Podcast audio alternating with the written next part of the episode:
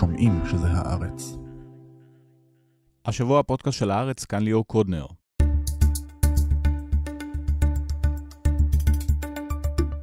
נוהל חניבעל נולד ב-אלף תשע מאות שמונים ושש והיה כאן גם ב-שבעה באוקטובר אלפיים עשרים ושלוש.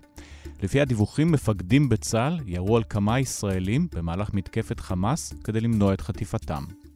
העיסוק בנושא לא בא לגמד מזוועות החמאס, אבל כן לחקור ולהעניש את מי שגרם ביודעין למותם של אזרחים ישראלים בניגוד לדין. עם אסא כשר, שהיה מנסח הקוד האתי של צה"ל, ננסה להבין מאיפה הגיע הנוהל הזה, והגיד כאן שפקודה כזו היא בלתי חוקית בעליל, והעדויות חייבות להיחקר. נדבר גם על העסקה האפשרית לשחרור חטופים והלקחים מעסקת שליט. לסיום, קצת אופטימיות, ספר חדש, הגאונות של ישראל, טוען שרמת הייאוש כאן נמוכה ושביעות הרצון היא בין הגבוהות בעולם. לטענת אחד הכותבים, שאול סולזינגר, זה נכון גם היום אחרי המלחמה בעזה. נדבר איתו ועם חוקרת העושר ענת פנטי.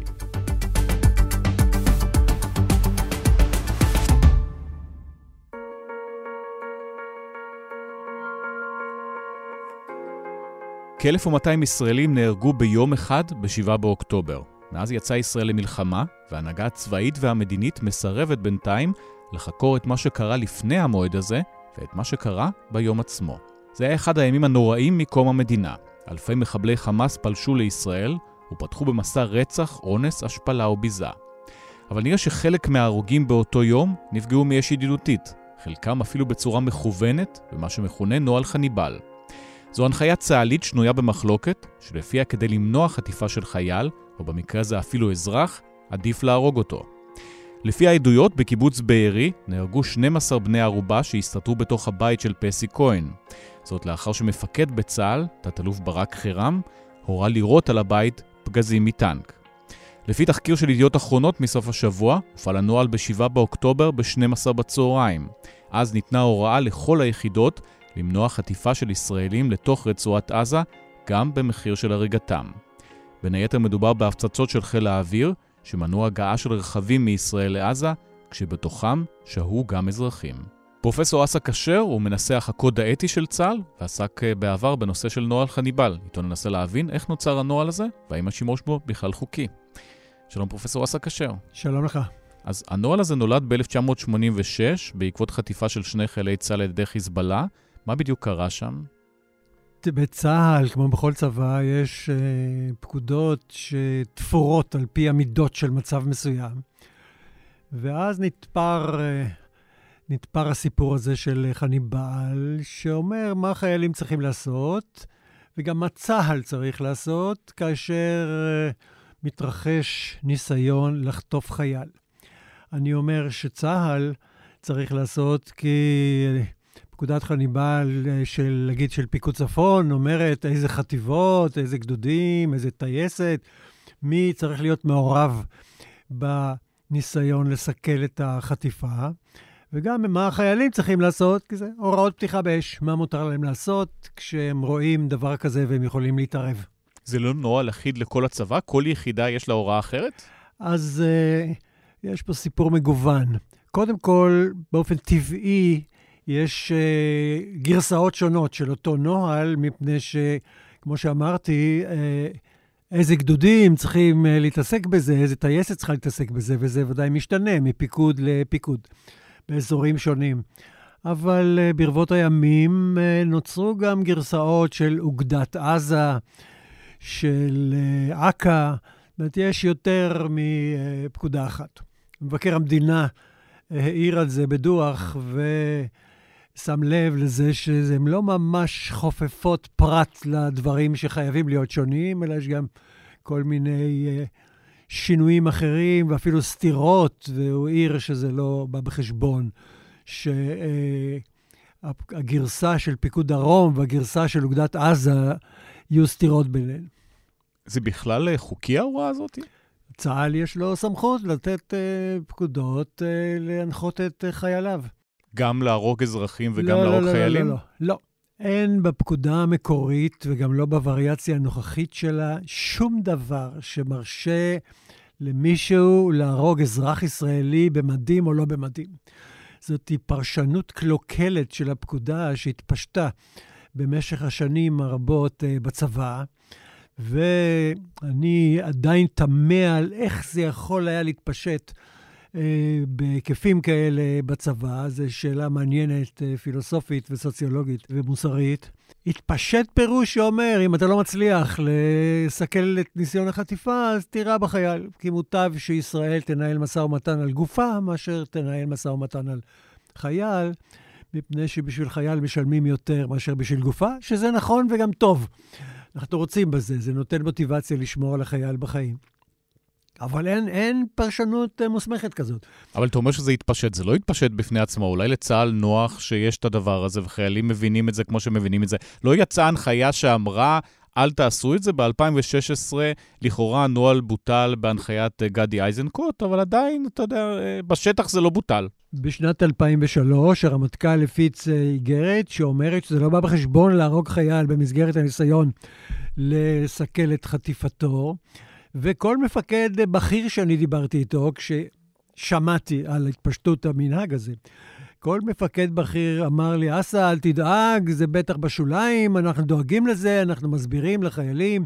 אני שמעתי את הרמטכ"ל גנץ, מסביר את זה בפורום של מפקדים הבכירים של צה"ל, מסביר את זה בדיוק כמו שצריך. מסביר מה? לא עושים את זה? לא, לא עושים את זה, ודאי שלא. הוראות הפתיחה באש אומרות, אתה רשאי לירות על החוטפים, יריעה לחוטפים יש במידה של סיכון לחייל, כי הכל בתנועה, והמרחק בין החוטפים לחטוף הוא יכול להיות קטן, אז יש בזה מידה של סיכון, אבל זה לגיטימי. לא בא בחשבון לראות כשבוודאות, או אפילו בהסתברות גבוהה, החייל ייפגע. לכן, למשל, אם החוטפים, מה שהיה בלבנון, אם החוטפים יכניסו את החייל החטוף לתוך ג'יפ, ויתחילו להסיע את הג'יפ, ולך יש טנק, שפגז של התותח שלו יכול להשמיד את הג'יפ, אסור לך, אסור לך לעשות את זה, כי בוודאות החייל ירק. תשע שעות אחרי שהחלה המתקפה של חמאס בשבעה באוקטובר, הגיע לקיבוץ בארי תת-אלוף ברק חרם. הוא לוקח את הפיקוד ומורה לטנק לפתוח באש, לעבר בית בו מתבצרים מחבלים עם בני ערובה, שבסופו של דבר נהרגו. אז בדיוק בהקשר הזה, אם אנחנו מדברים על הבית של פסי כהן בקיבוץ בארי, שם יש שישה עשר בני ערובה, מתנהל מסע ומתן על השחרור שלהם, ואז מפקד הכוח, ברק חרם, אומר בואו נראה שם הפגה של טנק, ולא יוצאים החטופים בחיים מהסיפור הזה, רק שניים יוצאים בחיים. אני לא, אני רוצה להסתייג מהדיבור על האירוע הזה, לפני שראיתי תחקיר ולפני שראיתי את כל הפרטים. לא עושים תחקיר כרגע. אבל כמו שאתה מתאר את זה, זה ממש לא בא בחשבון להתנהג ככה. אין שום הצדקה. שום הצדקה, או שזה לא חוקי, עבירה על החוק, הוראה בלתי חוקית בעליל? קודם כל, זה לא לפי הפקודה. זה לא לפי הרעיון של פקודת חניבעל. יש פה גם איזה, איזה סעיף צדדי של הדיון שצריך לחשוב עליו. מה זה אזרחים, זה לא חיילים. ראיתי את כל הגרסאות, אני חושב, של חניבעל. לא ראיתי אף פעם שמזכירים ניסיון לחטוף אזרח. כשאנחנו מסתכלים על אירוע כזה, יש לך אפשרות לנהל משא ומתן, אם אין לך אפשרות לנהל משא ומתן, אז אין ברירה, ואתה נותן להם ליפול, ליפול בשבי. בגרסה של אק"א, וגם בגרסאות אחרות, כתוב, ערך חיי החייל עולה על ערך סיכול החטיפה. מוטב שהוא ייפול בידי האויב, מאשר אתה תהרוג אותו כדי שלא ייפול חי בידי האויב. זה בוודאי נכון גם על בני הערובה שהיו בבארי. הרעיון לסכל את הניסיון להעביר אותם לעזה על ידי זה שאתה יורה פגז של טנק אל המבנה שבו הם נמצאים, הוא רעיון בלתי נסבל. אז הוא לא בסדר, לגמרי לא בסדר מבחינת הפקודה. הוא לא בסדר מבחינת ערכי צה"ל, שאחד מהם, וגאוותנו על זה כל השנים, אחד מהם הוא חיי אדם. אנחנו חייבים לשמור על חיי אדם מכל משמר, אנחנו לא מסכנים ביודעין, ביוזמת עצמנו, את uh, חיי אנשים שיש ניסיון uh, לחטוף אותם. הוא בטח לא מוסרי, אתה לא משתמש באנשים בתור uh, מין אביזרים כאלה של משא ומתן, שאני עוסק, אני, אני גורם למותם כדי לשלם פחות, זה ממש בלתי מוסרי. אני חושב, על זה אני רוצה, על זה אני רוצה לדבר רק בזהירות, אני חושב שזה בלתי חוקי בעליל. אבל זאת היא החלטה משפטית, אני לא רוצה להיכנס להביא הקוראה הזאת. בלתי חוקי בעליל ברמה של צריך להעמיד את המפקד לדין פלילי? בלתי חוקי בעליל, זאת אומרת, אסור לתת פקודה כזאת, אסור לעשות מעשה כזה. אבל כבר נעשה, זה קרה. אז כן, אז ה... לא יודע, הפרקליטות הצבאית צריכה לדון באפשרות, לשקול את האפשרות, להעמיד אותו לדין. הפרקליטות הצבאית או פרקליטות המדינה? כי האזרחים נהרגו פה. הצבאית, זה בהתחלה הצבאית, כי הוא פעל כ... כחייל במסגרת התפקיד שלו, אז זה מתחיל עם הפרקליטות הצבאית. אבל אם הפרקליטות הצבאית תעביר את זה לפרקליטות המדינה, יכול להיות. ואז מה זה? הריגה, הרצח, מה זה בכלל? הפרקליטות של המדינה מדברת על המתה בקלות דעת, כשמדובר על האזרח שחייל הרג אותו. אפשר לשבת בבית הסוהר אם נמצאים אשמים בזה שנים על שנים, אבל בכל אופן זה, זה כאילו איזו רמה נמוכה של גרימת מוות. אני חושב שהחייל, כמו שאנחנו יודעים את זה, שהרג אזרח בירושלים, אז...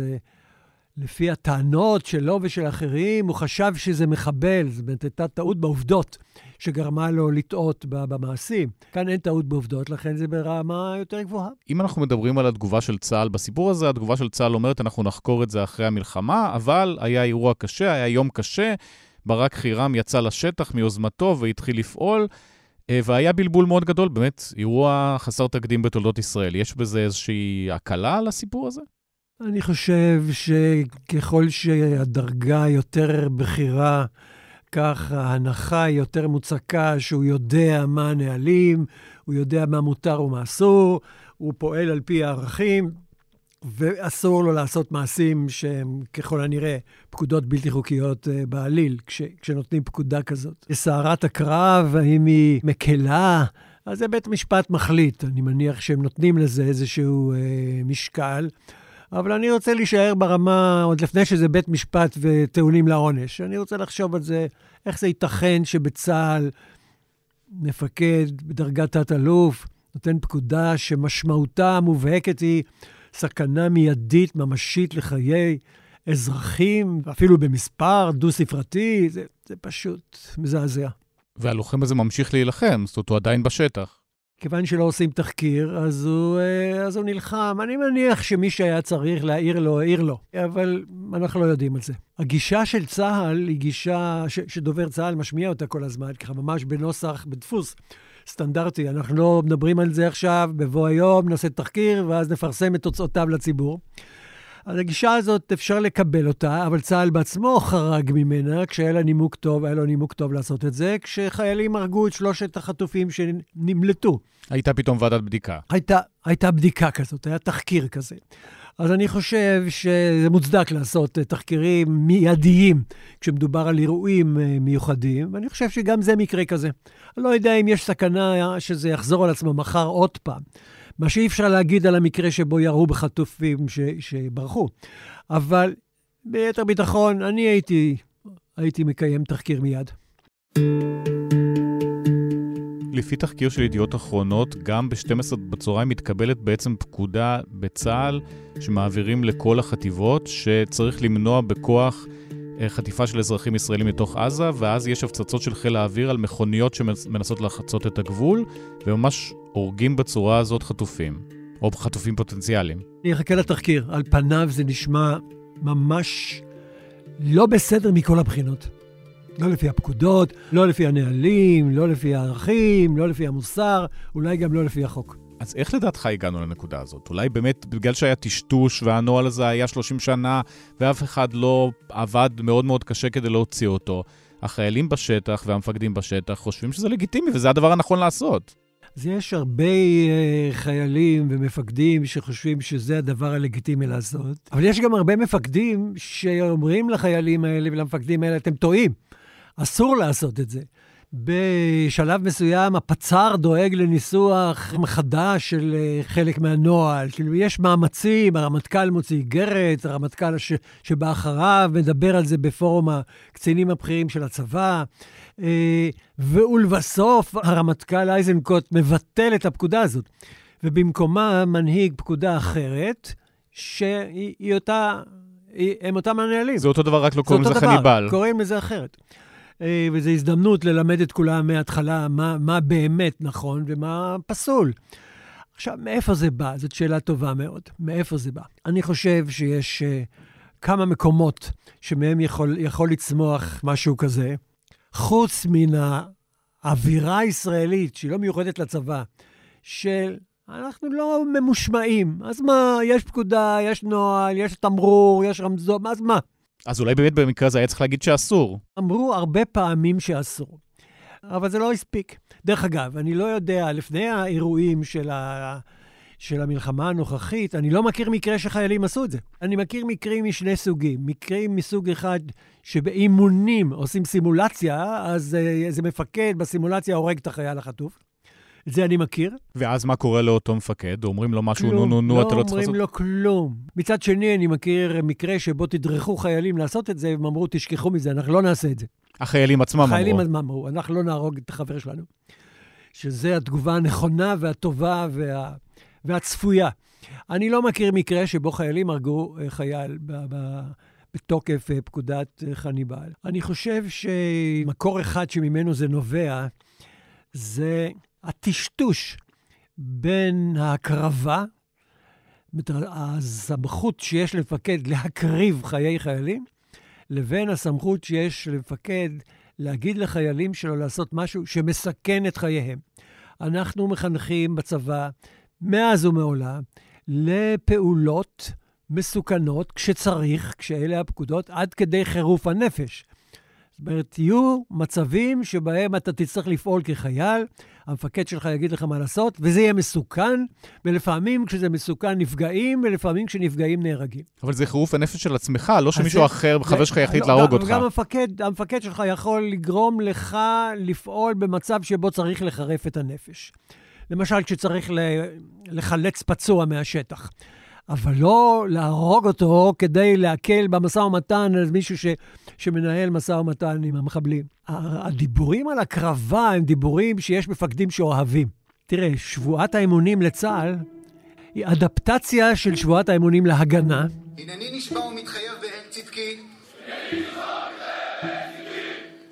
ומהר מאוד, כשהקימו את צה"ל ורצו להשביע את כל החיילים, אז לקחו את הנוסח השבועה של ההגנה, אימצו אותו לצה"ל בהבדלים קטנים, ושם מדובר, אני מתחייב להקריב את חיי. ואף להקריב את חיי, ואף להקריב את חיי, להגנת המולדת ולחירות ישראל. להגנת המולדת ולחירות ישראל. אני נשבע. זה נוסח בלתי נסבל, עקום בצורה מוחלטת. כאילו, אתה מתחייב למות. מה זה? אין. איזה שטות, זה ממש אפילו ברמת שטות, לא רק ברמת הפקרות מוסרית. אני רציתי לשנות את זה. אז מי אמר לך לא? התחיל סיבוב חתימות של האלופים. מי שעצר אותו זה הרמטכ"ל הנכנס, אמנון ליפקין שחק. בזמן הרמטכ"ל היוצא, אהוד ברק, התחיל סיבוב החתימות. אבל לא הספיקו במקרה. אבל ליפקין שחק עצר את זה, אין לי מושג למה.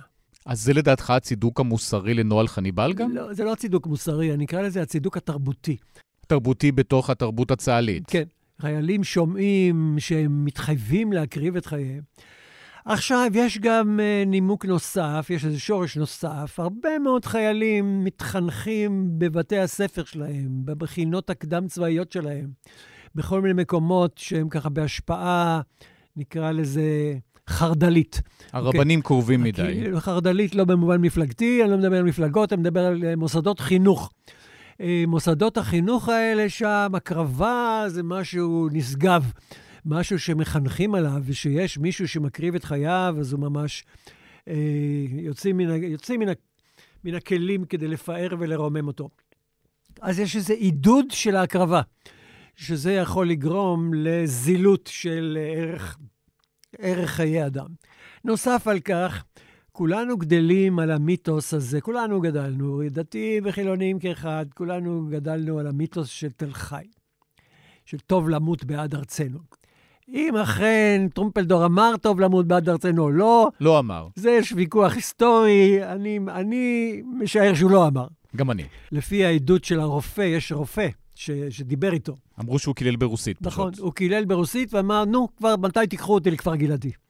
אבל הוא אמר משפט ברוסית, המשפט שהוא אמר ברוסית היה בעצם מלטינית, שאין דבר יותר מתוק מאשר למות למען המולדת. יש משפט כזה. ואז יש מיתוס שהשתרש. ואז יש ברנר כתב על זה תכף אחר כך, והמציא את הנוסחה הזאת, טוב למות בעד ארצנו, ומאז זה נעשה משהו שמספרים אותו לילדים, ובוודאי לאחרים. אני בטוח שחיילים רבים מגיעים לאריה השואג בתל חי, ושומעים את, ה, את הסיפור המעוות הזה. רע למות בעד ארצנו, זה מה שכל חייל צריך לשמוע.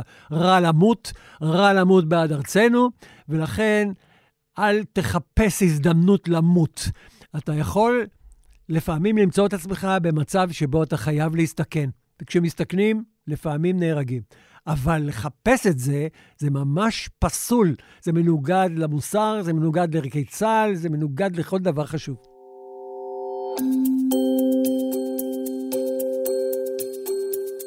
הזכרת קודם את שאלת המחיר, שאותם חיילים ומפקדים מדברים עליו. אם עכשיו לוקחים אזרח או חייל ישראלי לתוך עזה, יחיא סינואר מנהל מסע ומתן, ואז ישראל תצטרך כנראה לשחרר מחבלים, כמו שראינו עם עסקת שליט, וכמו שאנחנו מבינים מהדיווחים עכשיו. אז זה מה שהם שלוקחים בחשבון? החיילים לא חושבים במונחים מדויקים, אבל הם חושבים במונחים, אלה שחושבים על זה בצורה כזאת, חושבים על זה במונחים כלליים. אותו תת-אלוף, אני מניח שהוא חשב על זה.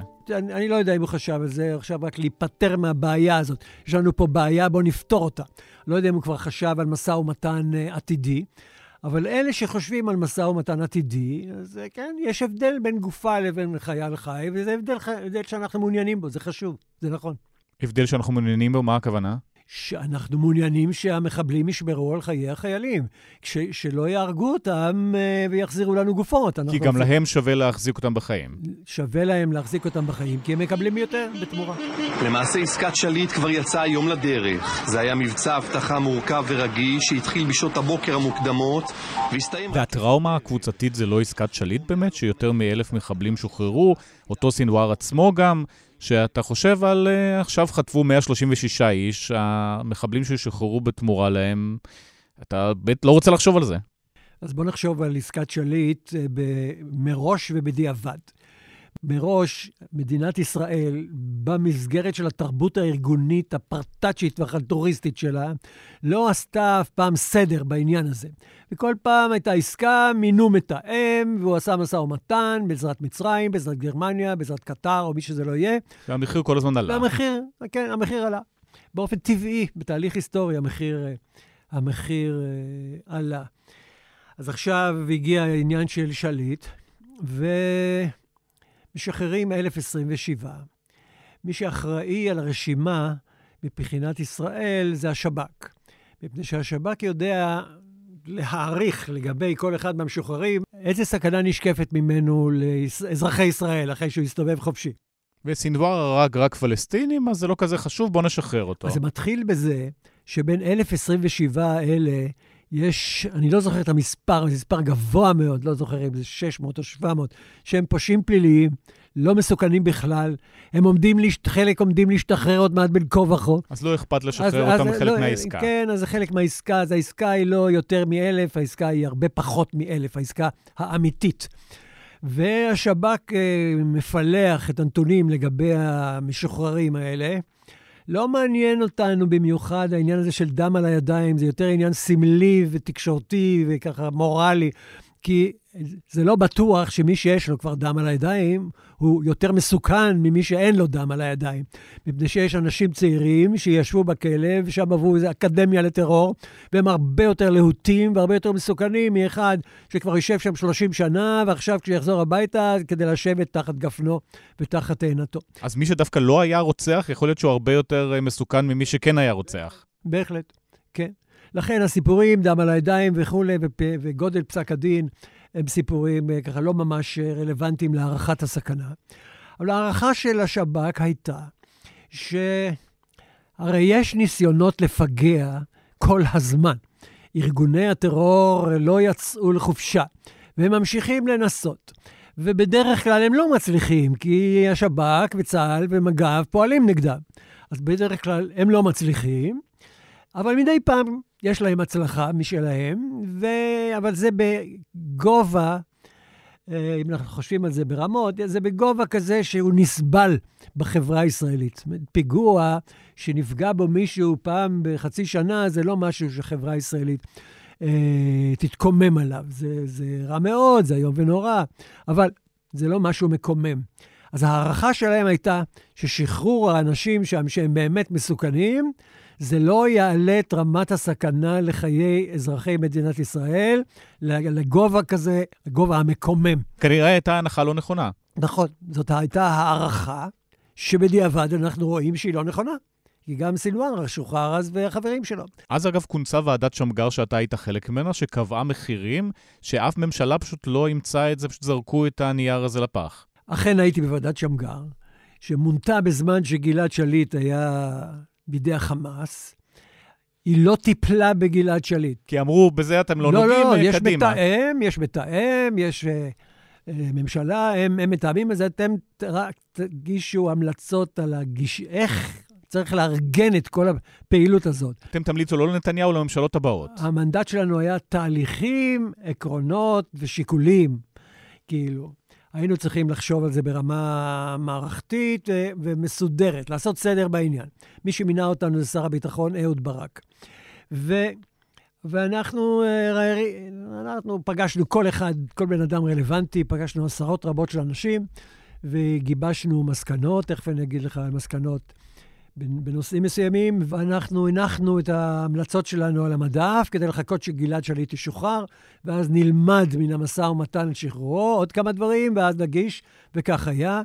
וב-עשרים שתים עשרה אנחנו הגשנו את הדוח שלנו.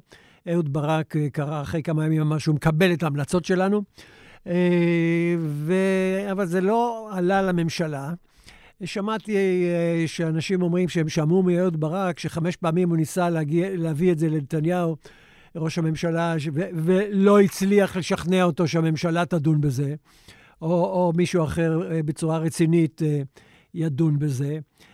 בעיניי, זה עוד אחד מסממני התרבות הארגונית הבלתי נסבלת של השלטון בישראל. אתה ממנה ועדה ציבורית. אני מוחל על כבודי טוטלית, אבל יש לך שם... שמגר, הנשיא בדימוס של בית המשפט העליון, האיש הכי יוקרתי במדינת ישראל. יש לך אלוף עמוס ירון, אלוף, היה ראש אכ"א, היה מנכ"ל משרד הביטחון, מה, אתה לא יכול לשמוע אותם? מה, מה, מה יש להם להגיד? לא, זה פשוט... בזבזתם זמן לעצמכם וגם לכל האנשים שבאו לוועדה, וכלום לא קרה מזה. אם היה קורה משהו, מה היה שונה? כלום לא קרה, נגיד, במקומות מסוימים, ותכף נראה אם קרה משהו במקומות אחרים. אנחנו, אחת ההמלצות שלנו הייתה ארגונית. עד ששרון הפך להיות שר, ראש, ראש הממשלה, מי שטיפל באירועים כאלה זה שר הביטחון. מפני שעל שולחן שר הביטחון זה יותר טבעי לנהל דיונים בפעילות צבאית, להיכנס לפרטים, לעשות את זה כמו שצריך. שרון שמח על עצמו שגם הוא יודע לעשות את זה, בצדק, אני מניח. ושר ביטחון הוא לא יכול היה להיות בגלל סיבות ידועות? שר ביטחון הוא לא היה, היה ראש הממשלה, זה עבר לטיפול ראש הממשלה. אבל זה נשאר על השולחן של ראש הממשלה, גם אחרי ששעון יצא משם, וזאת תקלה. זה היה צריך לחזור לשר הביטחון. זאת היא המלצה שאנחנו המלצנו, ואהוד ברק קיבל אותה, ונתניהו כנראה לא רצה לקבל אותה. זה אחד הנימוקים בשביל לא להתעסק בהמלצות שלנו. אני יכול להגיד לך, שנוסחת התמורות בעסקת החליפין הראשונה שהתבצעה עם החמאס, מתאימה להמלצות שלנו. ולכן זה לא נזרק לפח. אמנם אף אחד לא דן בזה בצורה יסודית, אף אחד לא אימץ את זה, אף פורום פורמלי לא אימץ את זה, אבל משהו מזה נכנס לתוך הצנרת. אחד בתמורה לשלושה זה היה בעסקה הראשונה, אבל עכשיו שמדברים על העסקה הכוללת, אז מדברים לפחות לפי הדיווחים, שחרור כל המחבלים הפלסטינים... מבתי הכלא בישראל, ואפילו עצירת המלחמה. אתה תומך בזה? קודם כל צריך להגיד למען הדיוק. הנוסחה של כולם, תמורת כולם, היא נולדה במלחמות הגדולות. זה כשהרוסים והגרמנים הפסיקו את מלחמת העולם השנייה, אז כל הרוסים חזרו הביתה ממחנות השבי של הגרמנים, והגרמנים חזרו הביתה ממחנות השבי של הרוסים. אבל שם זה מיליונים. ולא ספרו.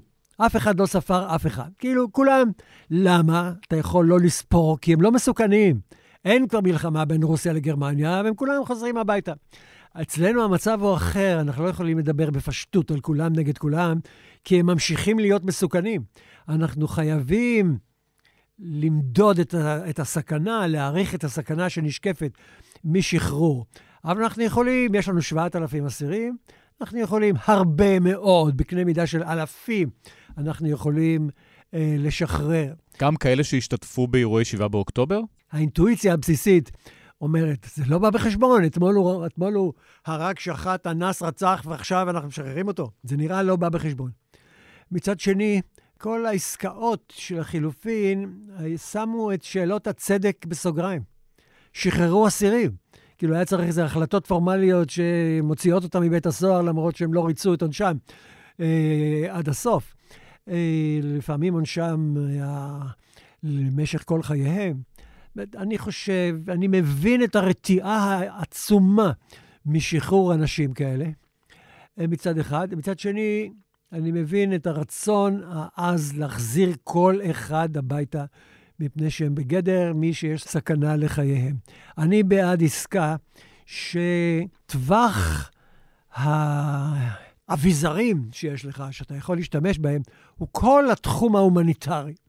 אנחנו לא ניתן להם את בר שבע במתנה, נכון? הרי זה מובן מאליו. זה לא טריטוריאלי, זה, זה הומניטרי. אבל הומניטרי אני מוכן לפרש בצורה מאוד רחבה. גם להגדיל מאוד את כניסת המים והמזון והאוכל והתרופות לתושבי עזה. זה בין כה וכה הייתי רוצה לראות נעשה בהיקפים, בהיקפים גדולים. על פי המוסר ועל פי דיני הלחימה, גם uh, מתן חסינות לאנשים כמו סינואר ו- והחברים שלו, גם זה נראה לי בתוך, בגדר האביזרים ההומניטריים, הייתי עושה את זה. כן, למרות שהאיש רוצח אחראי למותם של כל כך הרבה אנשים, אתה אומר יש לו חסינות, עכשיו הוא חי? אבל בהזדמנות נמצא אותו. כן, בהזדמנות. בהזדמנות נמצא אותו. שמתי ההזדמנות הזאת תגיע אם עוצרים את המלחמה, שגם אותה היית עוצר? בסדר, לא, את המלחמה הייתי עוצר, אבל אה, לא הייתי אה, אומר שמלמחרת סיום הלחימה אנחנו נחפש את סינואר. לא ניתן לו חסינות, כדי שהוא ייתן אמון בעסקה, ישחרר את כולם עד הסוף, ואז לימים נמצא אותו. היום היה תורה של דרום אפריקה, התובעת להציג את הטענות שלה, בראשן שישראל מבצעת בפלסטינים רצח עם. Israel has killed an unparalleled and unprecedented number of civilians. הזכרת קודם פשעי מלחמה, אז ישראל עומדת לדין בבית המשפט לענייני מלחמה בהאג, אז אתה חושב שאכן היו שם עבירות על דיני מלחמה? ואם מה שהתחלנו איתו, אם דיברנו על עבירות מלחמה כנראה כלפי אזרחים ישראלים, אז מי בכלל מתחשב בפלסטינים?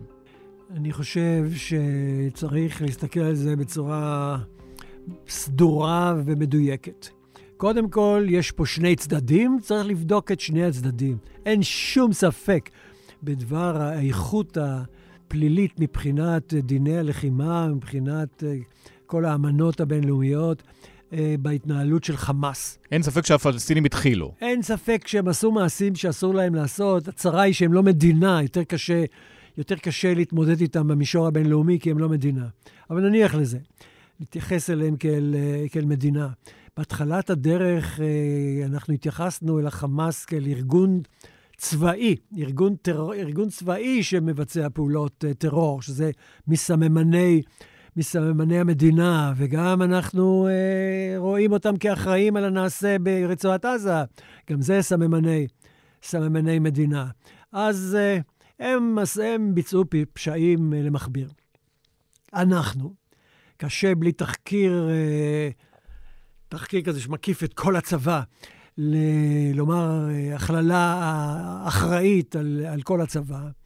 ודאי, אני, אני יוצא מן ההנחה שהיו חיילים שלא התנהגו כמו שצריך, לא יודע, לקחת דוגמה שהיא לא פשע מלחמה, אבל היא באמת בלתי נסבלת, שחייל נכנס למסגד, זה לוקח את המיקרופון, מתחיל להשמיע ברמקולים, לא את התפילות שהמוסלמים רגילים לשמוע. אלא שמע ישראל. אלא שמע ישראל. זה, זה בלתי נסבל מכל הבחינות, משמעתית ומוסרית ואתית והכל. הוא גם מסכן את חיי החיילים כשהוא עושה את זה. אבל אני רוצה להגיד שחיל האוויר, כשהוא מפציץ, הוא עושה את זה כשמאחוריו מערכת שלמה של שיקולים והחלטות שהיא עומדת בצורה שלמה בדיני המלחמה. אם אומרים צה"ל או הצבא הכי מוסרי בעולם, אני לא, אני לא יודע, זה סיסמה שאני לא, לא יודע איך להתייצב מאחוריה. אבל שחיל האוויר הוא חיל האוויר הכי מוסרי בעולם, על זה, זה אני יכול להראות את הקבלות. לא, אבל הנה, דיברנו על זה שהוא מפציץ מכוניות שמנסות להכניס חטופים לעזה. אז אני, אז אני רוצה להבין. זה לא מוסרי, אמרת. נכון, נכון. אני, אני רוצה, אני רוצה לדעת שזה אכן, שזה אכן קרה. ושזה לא יוזמה פרטית בשעות הראשונות של לא יודע, זה טייס מסוק שלא יודע מה קורה, וזה מה שהוא עושה. חיל האוויר בתור חיל מסודר שנותן פקודות, ויש לו נהלים, ויש לו בקרה, והכל הוא פועל בצורה טובה מאוד, מבחינה מוסרית, מבחינת דיני הלחימה. יש לך, בדיני הלחימה, אנחנו נתקלים תמיד בתקלה ההסברתית הזאת. כשרואים ילד הרוג, ילד פלסטיני הרוג, זה באמת קורע את הלב, זה דבר נורא ואיום. אבל קראת לזה תקלה הסברתית. אבל זה תקלה הסברתית שאנשים לא מבינים שדיני המלחמה מרשים לעשות שיקולי מידתיות. זאת אומרת... מותר להרוג ילד אם מלידו יש מפקד חמאס. מותר לגרום לנזק אגבי, אם התועלת הנשקפת מן המעשה, אם היא מצדיקה את זה, היא מאוד, היא מאוד גדולה. אבל התועלת זה משהו שנתון למחלוקת. לא, אבל התועלת שנשקפת ממעשה צבאי זה עניין של הערכה מקצועית, לא הערכה אינטואיטיבית וסנטימנטלית. זה כאילו, בצבא יש הביטוי הזה של המשימה לאור המטרה. אז יש לי משימה, הטייס יודע מה המשימה. הוא יודע... מה המטרה שהמשימה הזאת משרתת. הוא מבין, במקרה ששולחים רקטות לעבר ישראל, או, או פושטים לתוך הטריטוריה של ישראל, ברור שזה מגן על אזרחי ישראל בהיקפים, בהיקפים מסוימים, ולכן אה, המשימה היא חשובה, המטרה היא, המטרה היא מוצדקת מאוד, ולכן מותר לגרום לנזק אגבי, אבל בזה לא נגמר הסיפור. כשאתה גורם נזק אגבי, שמותר לך לגרום נזק אגבי, אתה צריך לעשות כל מאמץ כדי להקטין אותו ככל האפשר. זה לא, המשוואות אמרו לי שמותר לי לגרום נזק אגבי, אז אני גורם נזק אגבי ולא חושב על זה בכלל. לא. ישראל אומרת בצורה מפורשת, הרסנו את החלק הצפוני של הרצועה, כמעט כל בית שני הרוס. המשוואות מרשות לי, עדיין אני צריך להתאמץ למזער את הנזק הזה, קודם כל במונחי חיי אדם. ומישהו יתאמץ שם לדעתך? אני, אני בטוח ש... ש... בבחירה של המטרות היה מאמץ לגרום לנזק מינימלי ללא מעורבים. חיל האוויר, תראה, אנחנו, יש לנו איזו דמות רומנטית כזאת, הטייס שלנו, כאילו, הוא גיבור, הוא מוסרי, הוא אינטליגנטי, כל התארים מגיעים לו, ויכול להיות שזה נכון, יכול להיות שהטייסים הם באמת כאלה, אבל לא בגלל זה הוא מתנהג בצורה מוסרית. גם בגלל זה לפעמים, באיזה מצבים, מצבים כאלה בשוליים. אז בגלל מה? כדי הוא לא יוכל למצוא ללונדון אחר כך? יש לו ארגון שלם שעומד מאחוריו, ובוחר לו את המטרות, ובוחר לו את החימוש, ואת השעה של היום, ואת הזווית שממנה הוא יפציץ. יש ארגון שלם שדואג למוסריות של הפעולה של הטייס, כשהוא בא למקום שבו הוא צריך לפעול, הוא בא עם כל השיקולים וההחלטות של כל ה... מערכת הזאת. אבל אז המערכת הזאת אומרת, יש שם עמלק, הוא נמצא בתוך עזה, והולכים להרוג את עמלק.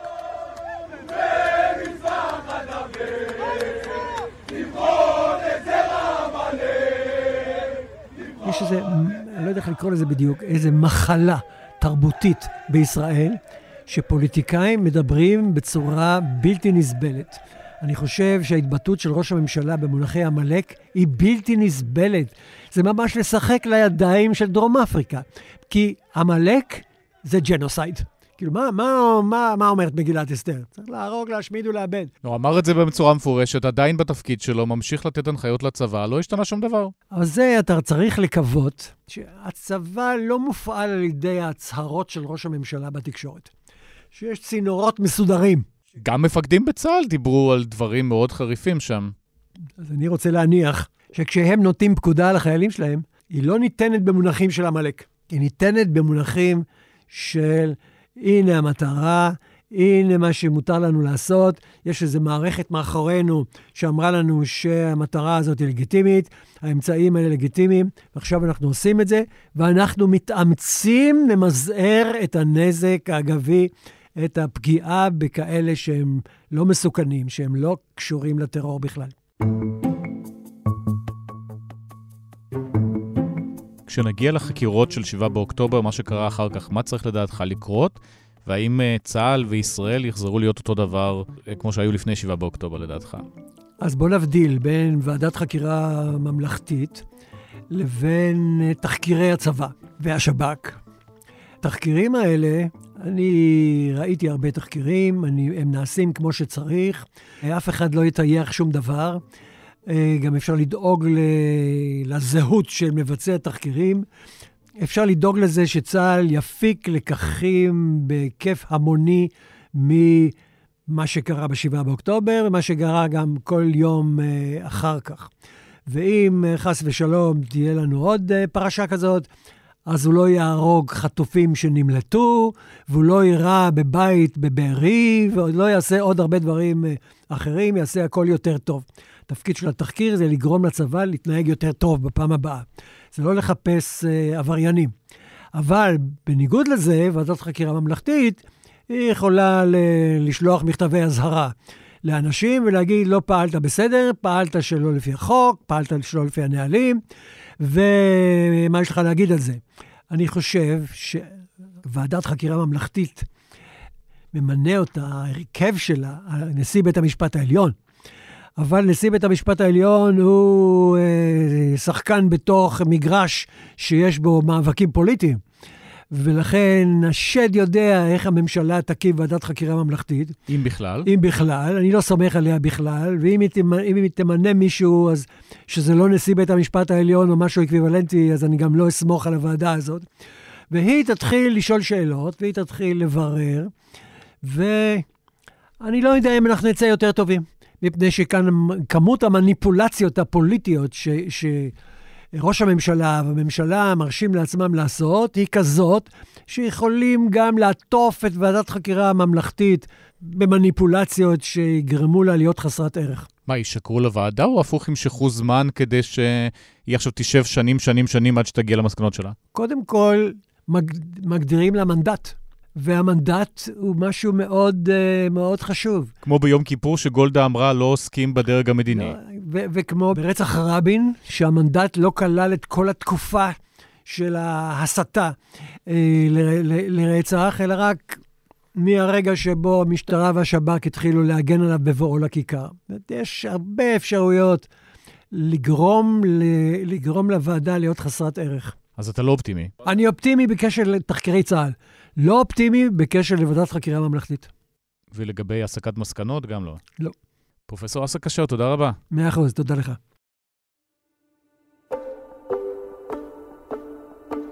עכשיו משהו קצת יותר מעודד. השאלה האם ישראל היא אחת המדינות המאושרות בעולם נראית קצת מוזרה אחרי שבעה באוקטובר, אבל כך בדיוק טוען ספר חדש. אחד הכותבים שלו, שאול סולזינגר, נמצא איתנו כאן באולפן, שלום. שלום, שלום. ואיתנו גם חוקרת האושר, ענת פנטי, מאוניברסיטת בר אילן. שלום. שלום, שלום. אז מה הגאונות של ישראל? אז uh, הגאונות של ישראל זה קשור בחברה הישראלית. זה בעיקר, ואולי עכשיו uh, uh, רק החברה הישראלית. Uh, וזה, אפשר להגיד... Uh, כמה ערכים שיש לנו, הסולידריות, השירות, השייכות והמשמעות. הבת הדברים האלה מאוד חשובים ואנחנו מאוד טובים לטפח אותם, וזה עושה אותנו יותר בריאים, יותר מאושרים, בריאות נפשית וגופנית. Uh, וזה עושה את חברה ישראלית, ישראלית מאוד מיוחדת. ענת, את מדברת על מה שנקרא הפרדוקס הישראלי, מה זה? פרדוקס האושר הישראלי, בעצם שאם אתה מסתכל מבחוץ, אנחנו נראים המדינה הכי משוגעת בעולם, מכל uh, היבט אפשרי. עוד לפני שבעה באוקטובר? הרבה לפני שבעה באוקטובר, ובעצם אנחנו... קופצים כל שנה בעשור מאז שה... שדוח האושר העולמי מפורסם, אנחנו פשוט קופצים באופן קונסיסטנטי. שואלים ב... אנשים בעולם עד כמה הם מאושרים, וישראלים אומרים אנחנו מאושרים. אנחנו שבעי רצון מהחיים. זאת השאלה הספציפית שנשאלת, עד כמה אתה שבע רצון מהחיים, וישראל ב-עשרים עשרים, בדוח של עשרים עשרים ושלוש הייתה במקום רביעי בעולם, מתוך מאה שלושים ושבע מדינות. ואת צופה שעכשיו נראה ירידה? מכיוון שהמדידה נעשית בשנה שלפני, אני לא יודעת להגיד, אמנם זאת הייתה השנה של המחאות, והיה פה גם בלגן, אבל אני לא יודעת לנבא. יכול להיות שתהיה ירידה, יכול להיות שנשאר באותו מקום. באמת? איך? מדבר הספר למשל על זה שיש בישראל גם רמת הייאוש מאוד נמוכה, מצד שני העושר מאוד מאוד גבוה, דווקא עכשיו אנחנו בתקופה מאוד חזקה של גם ייאוש ומעט עושר. אז בואו נפריד בנושא של ייאוש ועושר, שוב נחזור למדד העיקרי שהוא מדד הסביעות רצון. הייאוש יותר נכנס לרמת הרגש. וברמת הרגשות, הישראלים תמיד ברגשות שליליים מאוד uh, גבוהים יחסית, משום שאנחנו קוטרים uh, שאין כמותם, אבל ברמת סביעות הרצון, שזה חלק מהדברים ש- ששאול דיבר עליהם, אנחנו מאוד קונסיסטנטים לאורך השנים, ומאוד גבוהים בהם.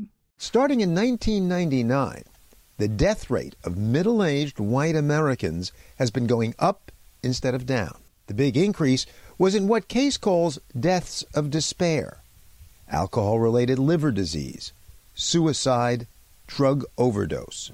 אני הייתי מסתייג קצת לגבי הייאוש, מה שהמדדים שלנו, שאנחנו משתמשים בהם, זה קשור למושג בארצות הברית, קוראים לזה מיתות מייאוש, שזה מין שילוב של התאבדות והתמכרות בסמים, אוברדוס של סמים, Uh, ואם מסתכלים על הנתונים האלה, uh, בתוך כל ה-O E C D, uh, המדינות העשירות, אז אנחנו הכי נמוכים מכל המדינות האלה, הרבה יותר נמוכים מה, uh, לכאורה מדינות המאושרים האחרים, uh, בערך חצי, um, ונגיד רביעית לעומת ארצות הברית. אז uh, זה מדד אפילו, אני הייתי אומר יותר, אמין ואובייקטיבי מהמדד העושר. שהסיבות לזה זה מה המשפחתיות הישראלית, והוא גם בגלל שהמדינה פה אולי שמרנית דתית?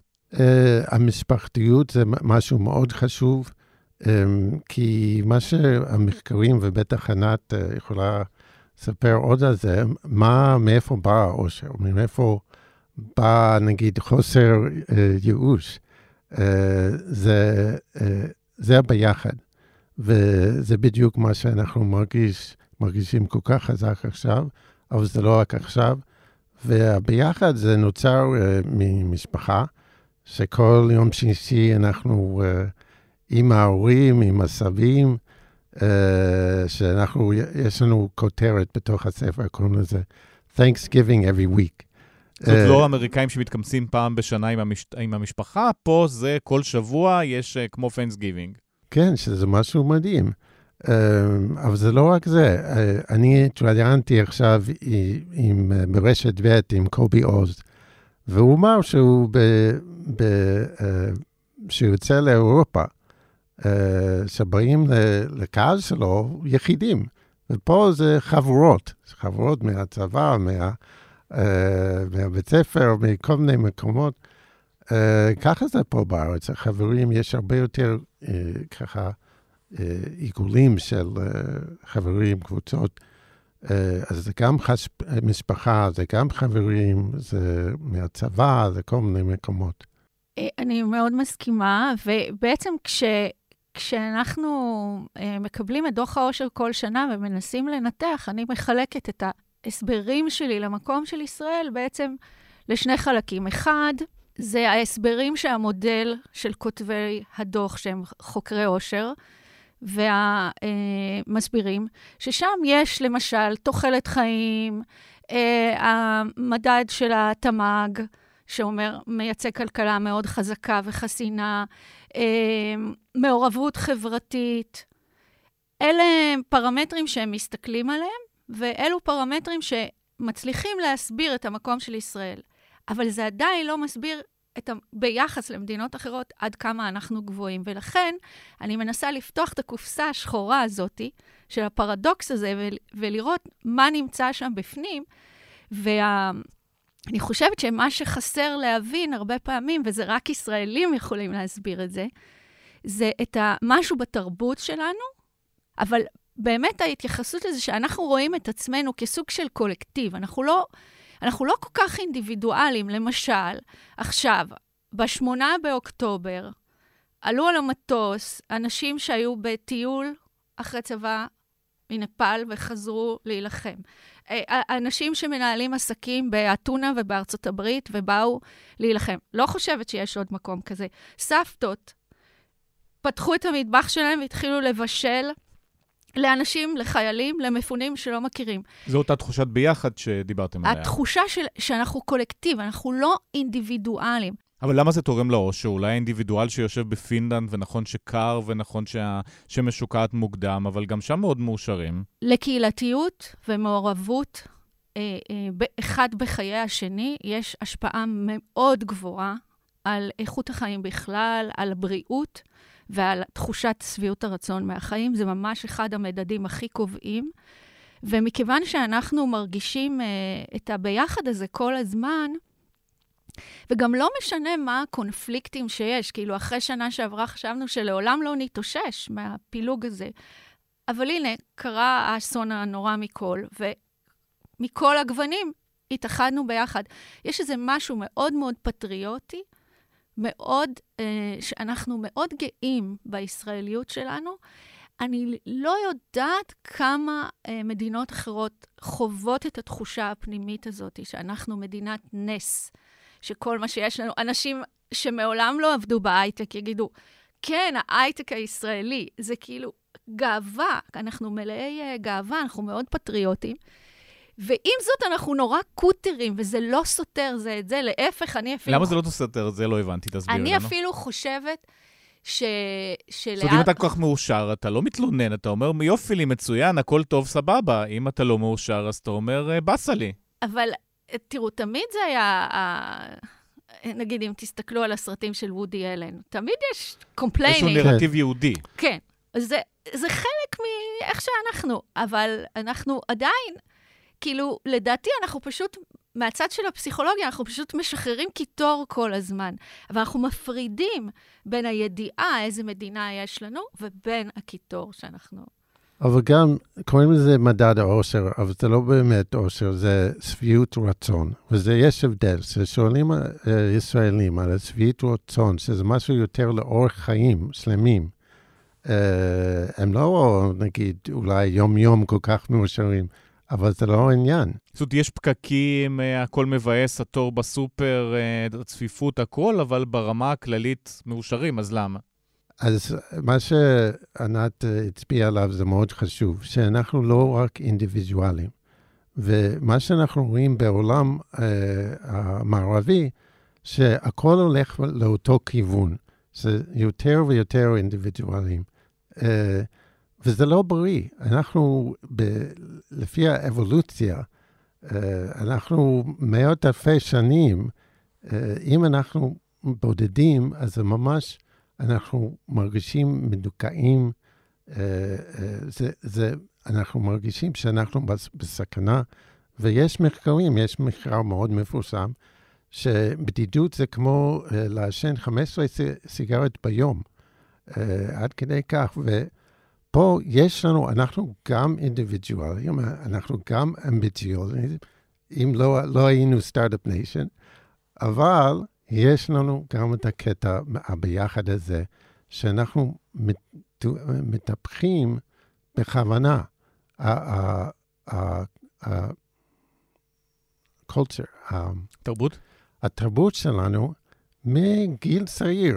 נגיד, פה, אני עליתי מארצות הברית. שם כיתה זה לא משהו. פה כיתה צריכה להיות מגובשת.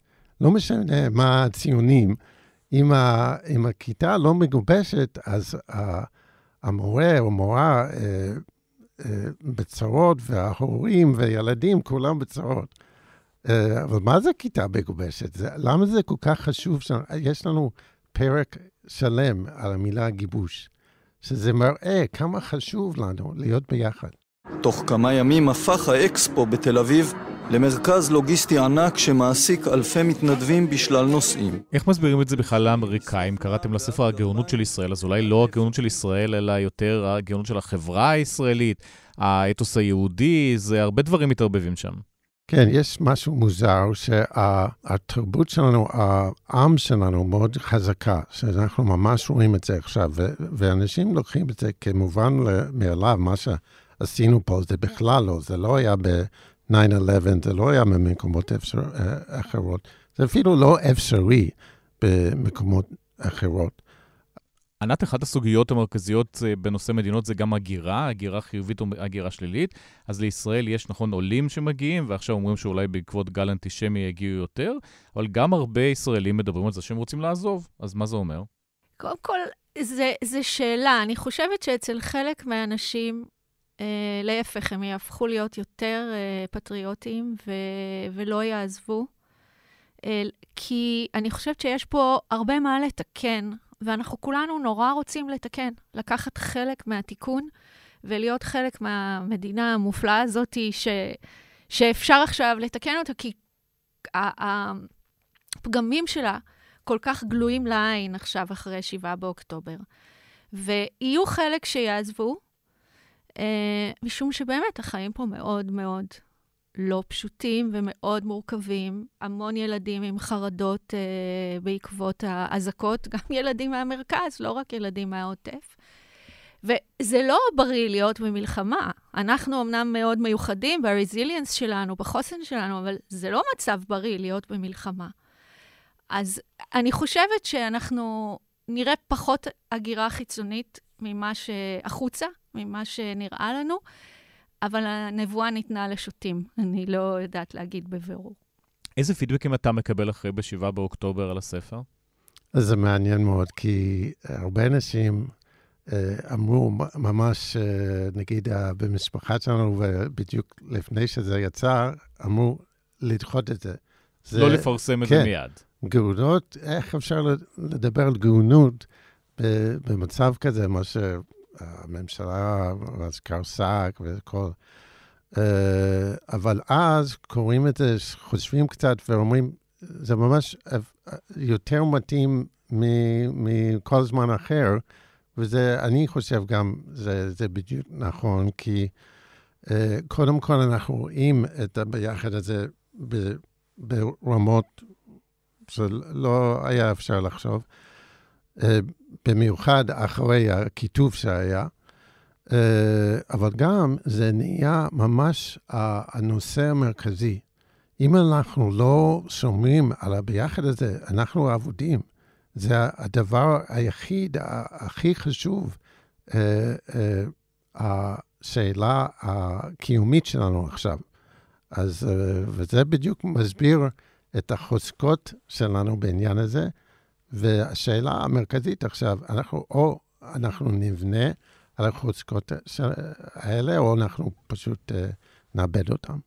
יש משהו שמישראל אפשר לקחת למדינה אחרת בכלל, או שזה משהו מאוד ייחודי פה, ומדינה אחרת שרוצה להיות אה, מאושרת, פשוט לא... צריכה לחפש נוסחה משלה.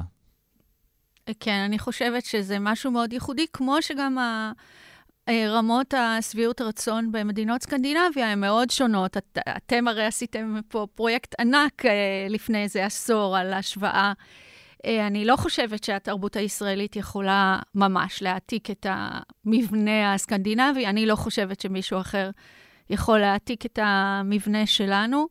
יכול להיות שאם יהיה שלום עולמי ושערים פתוחים ורכבת שתגיע עד דמשק, אולי אנחנו נירגע קצת וזה ישתנה, אבל עד שזה לא יקרה, אני חושבת שכוחנו באחדותנו זה לא סתם סיסמה. אני חושב שיש משהו שמדינות אחרות יכולים לקחת, וזה הערך של השירות. השירות, השירות הלאומי לא חייבת להיות צבאי. אפשר, ואנחנו גם עושים שירות לאומי אזרחי פה, אבל... זה משהו שנגיד בארצות הברית, הרבה שנים הם, הם אומרים שצריך להיות איזשהו שירות לאומי. Uh, השירות זה מביא את, uh, it's not all about you, שאתה מחויב למשהו יותר גדול uh, מעצמך. וזה משהו שהתרבות הישראלית כל, כל הזמן אומר לך, במיוחד שמגיעים לצבא, אבל גם הרבה לפני זה. כמו שאתה לא אחרי, האינדיבידואל, אלא החברה.